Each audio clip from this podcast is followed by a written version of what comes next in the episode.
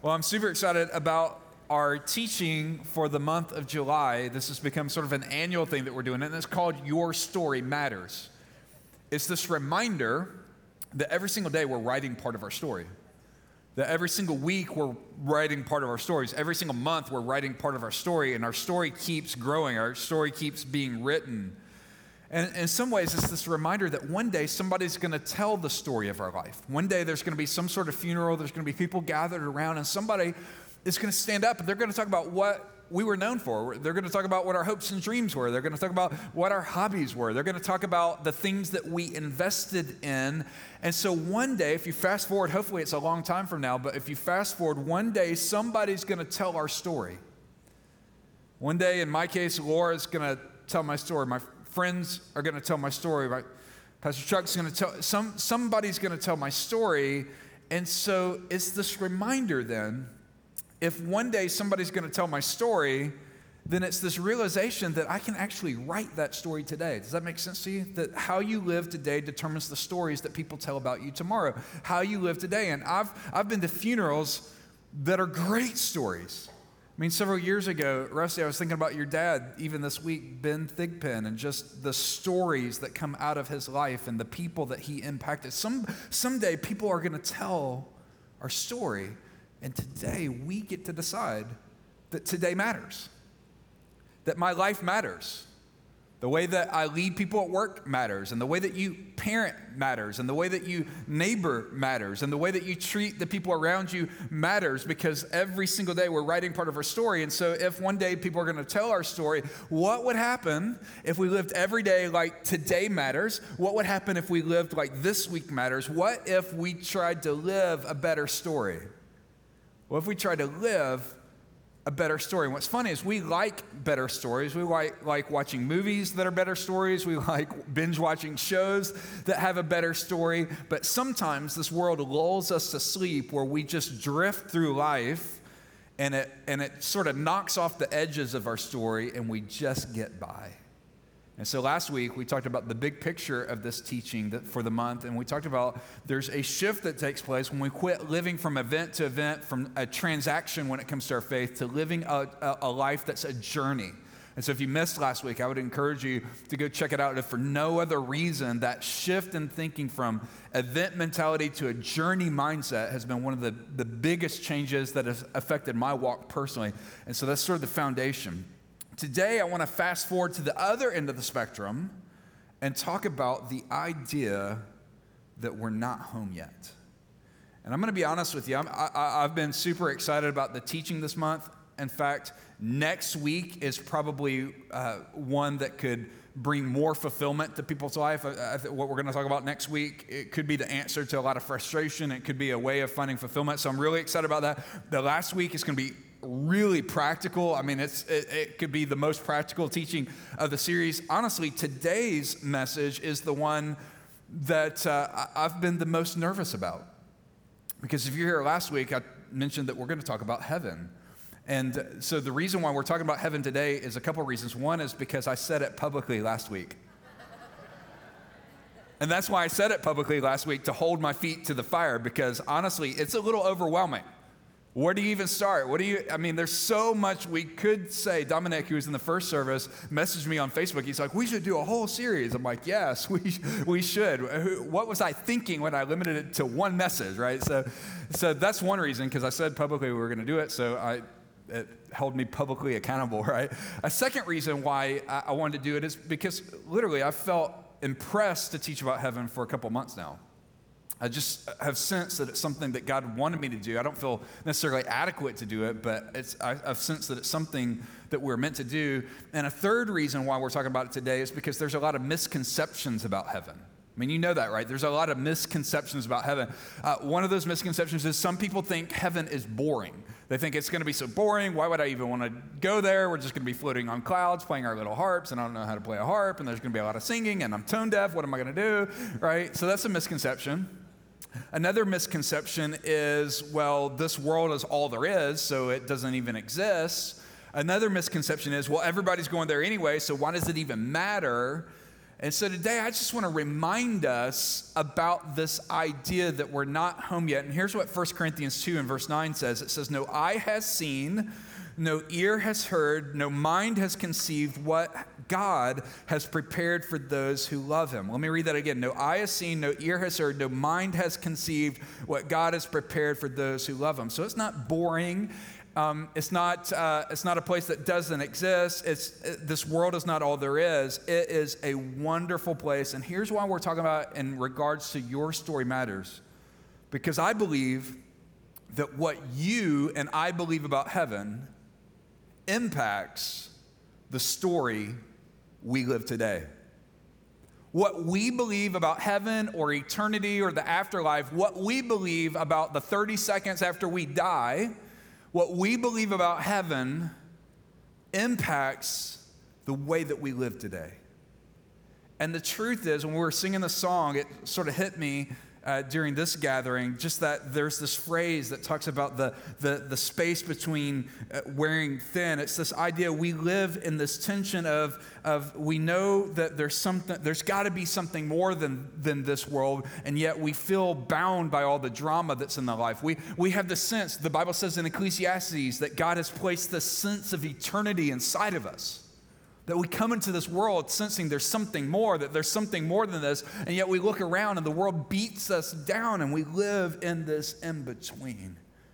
And so, what I want to do today is I want to look at a few verses from Jesus' own mouth about how Jesus reminds us of the hope that we have. So, if you have a Bible, if you have the Bible app, or if you want to follow along on the screens, we're going to be in John chapter 14 today.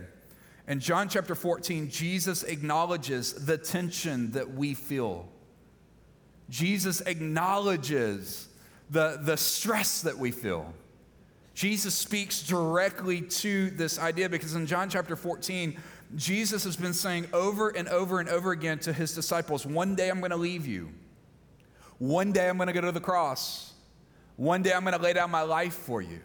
In fact, the background of John 14 is he has just gathered with his disciples for, for one final uh, meal together. And he's taken the bread and he took the, the drink and he said, This is my body that's broken for you. This is my blood that is shed for you. And he's telling them, Look, I'm about to die. I'm on my way to the cross. I'm about to die for you. And they wrestled with it.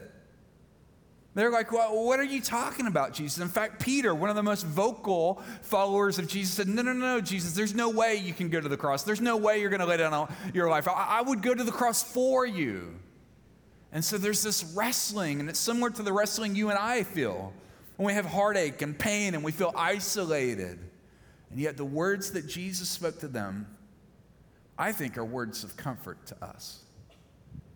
The words that Jesus spoke remind us that we're not home yet. If you're a note taker and you've got one of the handouts today, let me give you some reminders that Jesus gave them. And the first reminder is this number one, that death is real.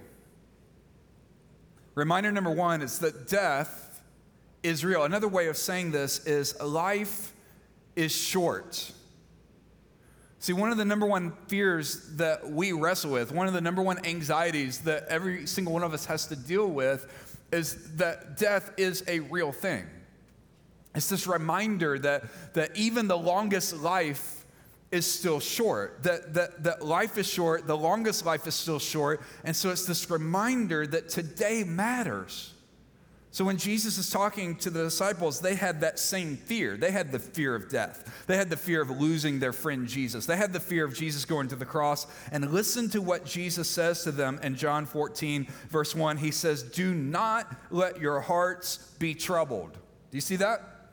Do not let your hearts be troubled. Why are they troubled? Because they're facing the reality that death is coming. And Jesus is speaking to them. He's saying, Don't let your hearts be troubled. Trust in God and trust also in me. It's as if Jesus is helping them recalibrate. It's as if Jesus is helping them in this moment of despair. It's as if Jesus steps into the troubled situation and says, Man, do not let your hearts become troubled. Well, that's a great word for us because so often our hearts become easily troubled.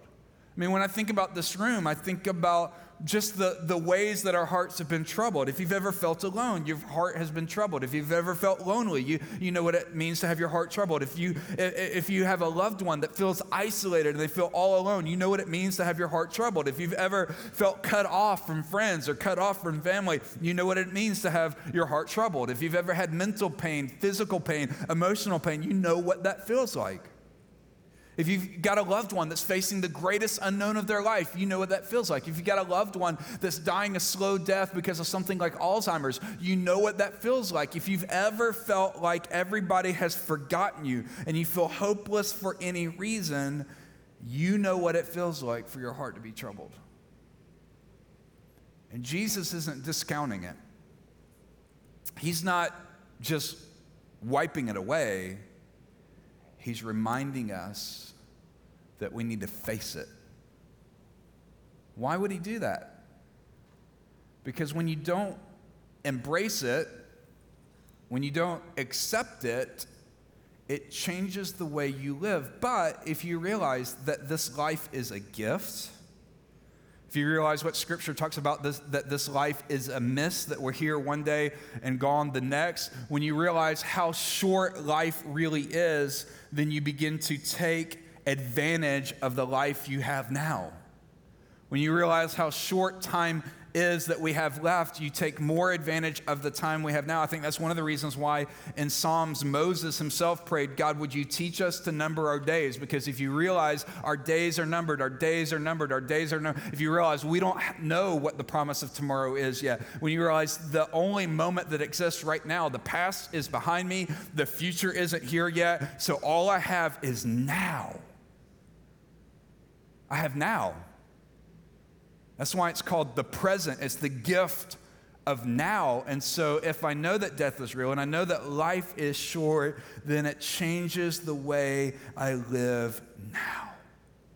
And there's a couple ways for us to do that. In fact, if you, uh, if you listen to the weekday podcast this week, I'm going to talk about two ways to help make sure we take advantage of every moment we have now. One is through what's called a life plan. It's this idea that we can fast forward and say, what do I want to be known for? What do I want to be remembered for? What do I care about? And then the second piece is to think about the life accounts we have in our life. So, this reminder number one is that life is short, that death is real. Reminder number two is that life on this earth is not all there is. So, again, Jesus is talking to this real struggle. Jesus is talking to the real pain that they're feeling. Jesus speaking to this tension that they have of what's going on. He, he reminds them this life on earth is not all there is. He says in verse 2 in my father's house. So he's alluding to something in the future. He's alluding to something. He, he's talking about something that right now these disciples, these followers aren't listening, they're, they're not paying attention to. But Jesus says this in verse 2. He says, In my father's house are many dwelling places. If it were not so, I would have told you, for I go to prepare a place for you. This is Jesus' way of saying, look, this earth is not all there is. This life that you have right now is not all there is. There's something more coming. And so there's a lot of ways you could describe it, but Jesus uses the term house, my father's house, in verse 2 to describe it. And so here's what it reminds us of underneath that second reminder A, it reminds us that heaven is a real place. It's not the figment of somebody's imagination. It wasn't something that some religious people just dreamed up just to give people a positive outlook. In fact, when you look at scripture, there's several pictures of what heaven is as a real place. Sometimes it's described as a kingdom, as an inheritance, as a country, as a city, and sometimes as a home, as Jesus does here. So A, it's a real place. B, it's a real place that is prepared by Jesus himself. Jesus himself, he says, and I go to prepare this place. When Jesus left this earth and returned back to heaven, he's been preparing our eternal home. He says, I go to prepare it. So it's not a figurative speech, it's not something that doesn't exist. This is Jesus saying, This is a real place. This is a real place that is prepared by Jesus himself. And then here's the third truth about it heaven is meant to be a home. I love how Jesus describes it. He could have described it a lot of ways, but he said, In my Father's house. He uses the phrase the home. In fact, he has the home and he talks about God as our Father. In fact, I find it interesting in John 13, 14, 15, 16, and 17, in those five chapters alone, the word Father is used 53 times. Jesus is reminding us that this earth is not all there is. What is it about home? I love that it's about home because home is where you belong. Right? You, everybody's welcome. Home, home, home is where you belong. It's a, it's a place where you're welcome. Home is a place where you're most fully known. That's one of the reasons why the sign on the outside of our building says, Welcome home, because we believe that that's the way heaven is. We want to try to, as best as we can, live that out on this earth to say everybody's welcome here. Doesn't matter your background, doesn't matter if you grew up in church, out of church, close to God, far away, that we're all accepted here to meet Jesus and to grow in him. In fact, I wrote down in my notes a few things about heaven. One is that it's absent of evil and it's full of the presence of God. 1 Corinthians 13 teaches us that we will know one another and we will know and be loved in heaven. Revelation 22, as it describes heaven, reminds us that heaven will be unimaginable to our earthly eyes. In Revelation 21, as John tries to describe it, he, it's like he runs out of metaphors. In heaven, we get to see Jesus face to face, according to 1 John 3 and verse 2. In heaven, we'll have new and perfect bodies, according to 1 Corinthians 15 35 through 55.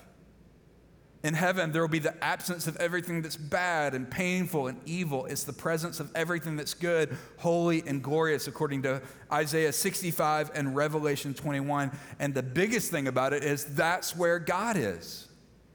So when you start thinking about this idea of Jesus providing comfort and Jesus providing motivation for the stories that we live today, he reminds us life is short. So live like today matters.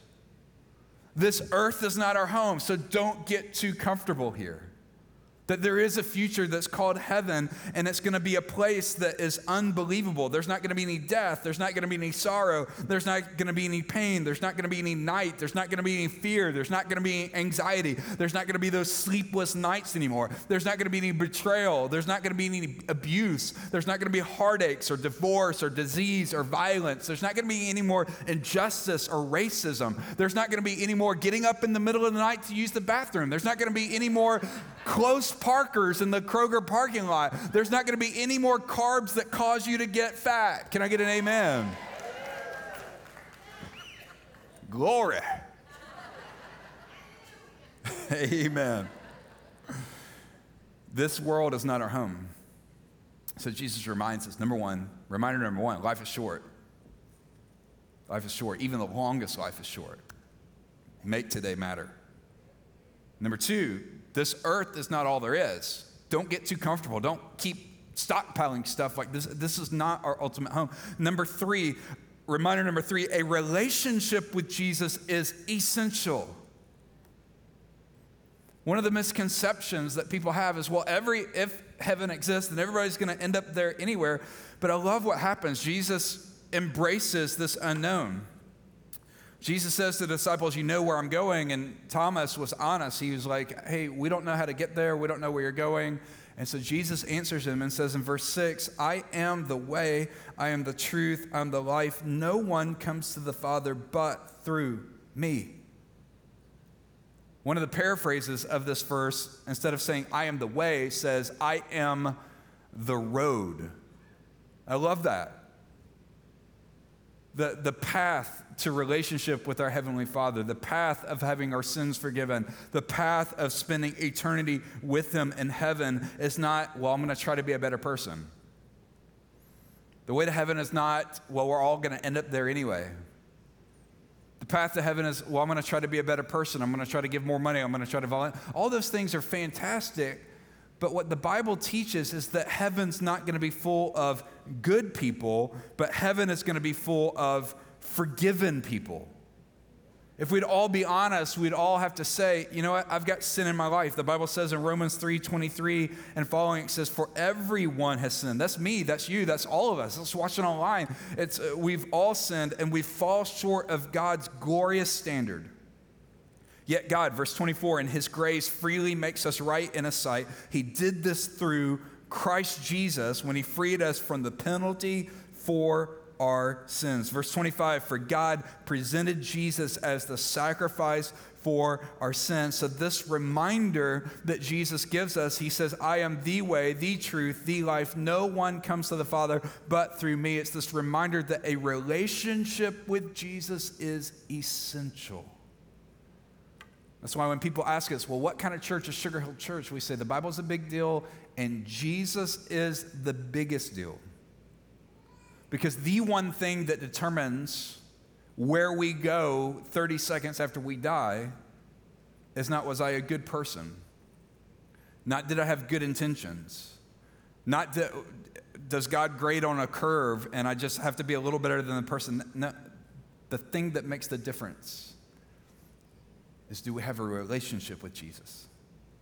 Not just know about him in our head, but are we walking with him? Not just, well, I've been to church. No, no, no. Has my heart ever been changed? And th- this is a big deal because Pew Research shows that 72% of Americans believe in heaven, but they define it as a place where people who have led good lives are eternally rewarded. And man, it's just not true. Relationship is essential. In 100 years, it's not going to matter did we have a huge house. In 100 years, it's not going to matter what zip code we lived in. In 100 years, it's not going to matter did we accumulate a lot of stuff. In 100 years, the thing that's going to matter is do I know him? Did I have a relationship with him? These are all reminders, right? These, because what we believe about heaven impacts the way that we live today. And so Jesus reminds us number one, that life is short, that death is real. Number two, that this earth is not all there is. So don't get so comfortable here. Number three is this reminder that relationship with Him is the essential piece to all of this. And the final reminder, number four, is that He is coming again.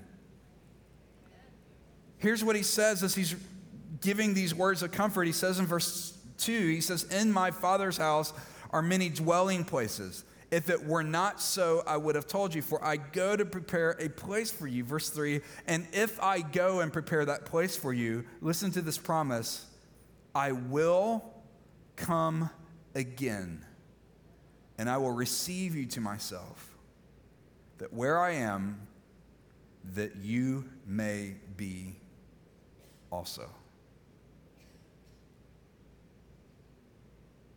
This ought to impact the way that we live. That Jesus could show up at any moment. I believe that. I don't think there's any other prophecies that need to be filled. I, I, I don't think there's some. Jesus could literally show up at any moment. And if I really believe that Jesus could show up at any moment, it changes the way I live now because I, I, I don't want to have a bunch of junk in my life when he shows up. I don't want to have a lot of unconfessed sin in my life that hasn't been dealt with. I don't, I don't want to have things that I'm ashamed of. When he shows up, it's going to be too late to, to, to, to set all that stuff to the side. When he shows up, it's going to be too late to clean up my act. It's going to be too late to say I'm sorry. It's going to be too late for me to become a better husband. It's going to be too late to put aside those stupid sins that we hold on to. And that moment, it's going to be too late. If I believe he's coming again, then I ought to live in such a way that I'm prepared for that moment. And so this is all about living a better story. This is all about saying, look, life is short, so I'm going to take advantage of what I have today. This earth is not my home, so I'm not going to get too comfortable here. Relationship with Jesus is essential. So, if that's essential, I'm going to invest in that relationship every single day. I'm going to get into the Word. I'm going to get into prayer. I'm going to say, I want to grow, I want to grow, I want to grow. Because ultimately, I know He's coming again. He's coming again. And so I want to live in such a way that He could show up at any moment and I would be ready. When I've been praying for this week for a while now, I was reminded of uh, one of the most powerful funerals I've ever been to. A little over a year ago, um, my wife Laura's, one of her granddads passed away. His name was Don Eggle. For most of his life, he was a farmer in Nebraska. And then in the later years, he was uh, an auctioneer, had his own auction house. And so, just very cool stories. He was one of the, the biggest guys I've ever met, but he had an even bigger heart. And so we'd travel uh, usually once a year to go out and see he and the rest of the family. And I loved being around him. I only knew him for a few, few years, not long enough, but I loved being around him. He had such a great spirit. He had such a great countenance. He was in a lot of physical pain almost all the time, but he never complained. He never showed it. He never was mad or angry. He was just one of the lovingest guys I've ever seen. So even though he's a farmer and an auctioneer, he was a volunteer preacher as well. And one of the most powerful things that happened was at his funeral a little over a year ago. The pastor who was presiding over the funeral said, It's not often that somebody gets to preach their own funeral. But today, Don Eggle gets to speak into his funeral. And when I sat there in that funeral, they showed a clip of Don Eggle preaching, and they showed one of these stories that just illustrates how we live in the tension of now and heaven. And it was such an impactful moment in my life. Instead of me trying to recreate it, I wanted to just let Don Eggle, Laura's granddad, tell you it today. Check out the screens. Theodore Roosevelt, who was a great avid hunter and had gone to Africa many times on a safari and had been well, had received many trophies that he had shot while on his safari. He had been on one of these great safaris and was on his way home. And when he got to the ship, they rolled out the red carpet for Teddy Roosevelt and they had all the pomp and pride and all the music and all the hail and all the glory as he walked the gangplank to enter the ship. And when he got on the ship, he received everything from everybody, was willing to just be overboard in giving and of all of this to him. At the same time that Teddy Roosevelt entered the ship, an old missionary who had been in Africa for years, was returning home. When he got to the ship, no pomp, no pride, no sound, all alone, not recognized. He left his wife and two of his children in Africa in the mission field who had passed away, and he was on his way home. Went to his room by himself and all the glory that Roosevelt had received on the ship. And then when they arrived in San Francisco was the same thing. They had rolled out the red carpet and bands had played and music had been given for Teddy Roosevelt. He was coming back home with his trophies that he had received.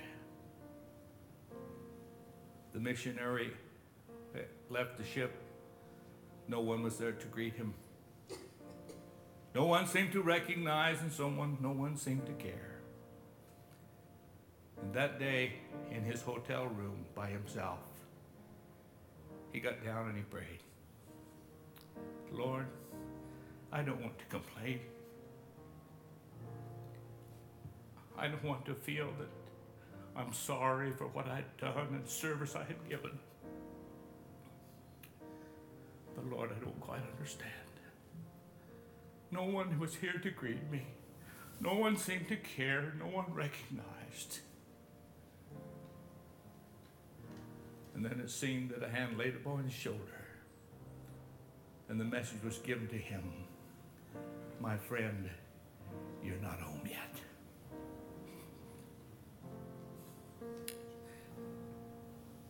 Friend, there may be some things in our lives today It may look as though the world's receiving all the glory. But just remember, we as Christians, we're not home yet. Someday we will receive that welcome home. Well done, thou good and faithful servant.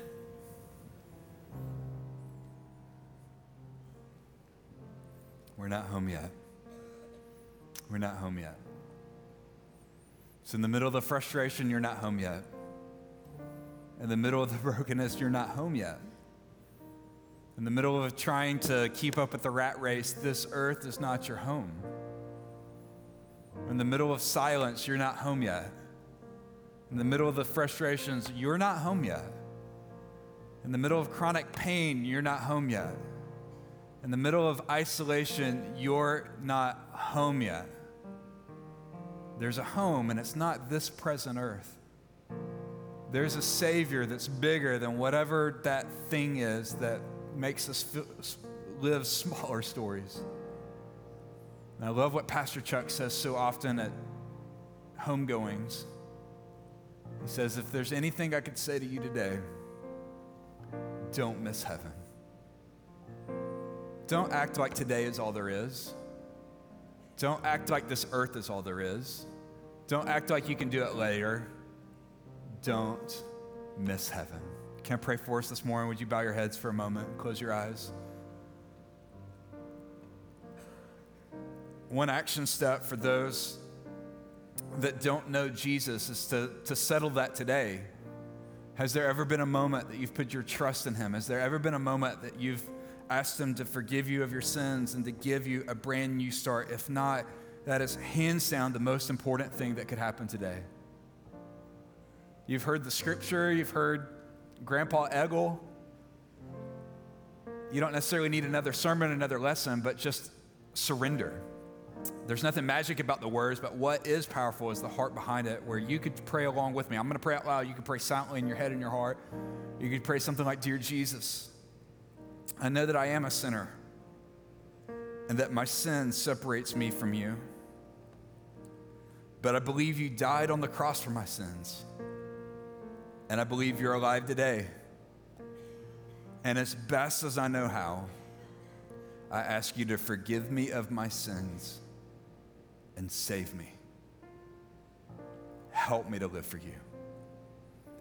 And if you pray that for the very first time, I'd love for you just to take one of the prayer request cards out of the seat pocket or drop us an email at prayer at sugarhillchurch.com and let us know. We'd love to help you as you walk in that new life. But to every believer in the house, maybe you want to pray this part of the prayer with me. Dear Jesus, thank you for the reminder that today really does matter. Thank you for the reminder that that discontent feeling I have about the world today reminds me that this is not my home. Jesus, would you help me to grow in my relationship with you? Help my relationship with you to be real and vital and not just something I give lip service to. And God, help me to live in such a way that you could show up at any moment and I'd be ready. It's in Jesus' name we pray. Amen. Because he lives. Let's sing this out. I can face tomorrow because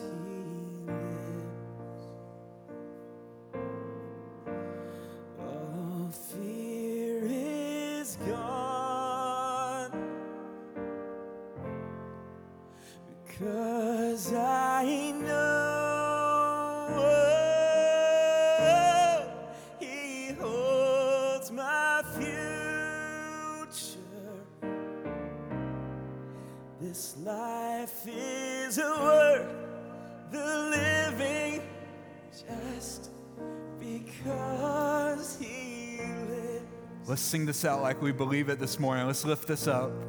Because he lives, I can face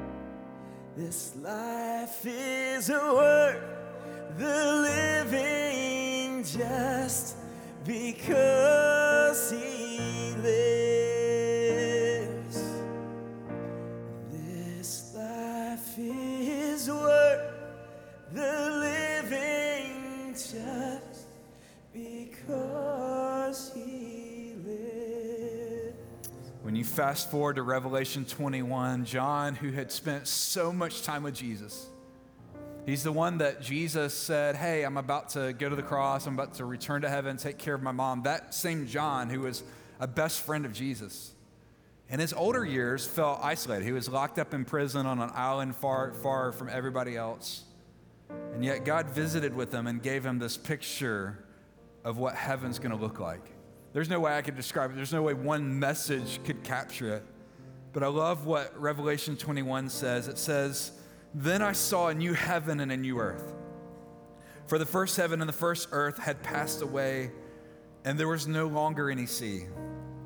I saw the holy city, the new Jerusalem, coming down out of heaven from God, prepared as a bride beautifully dressed for her husband. And I heard a loud voice from the throne saying, Look, God's dwelling place is now among the people, and he will dwell with them. They will be his people, and God himself will be with them, and he will be their God. He will wipe away every tear from their eyes. There will be no more death.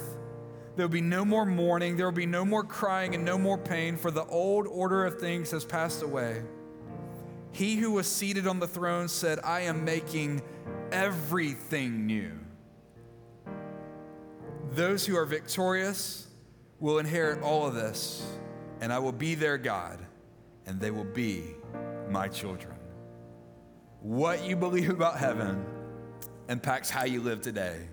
What you believe about eternity ought to give us conviction, ought to give us hope and intentionality to say today matters. Why?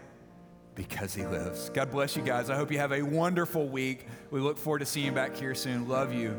Have a great rest of your Sunday.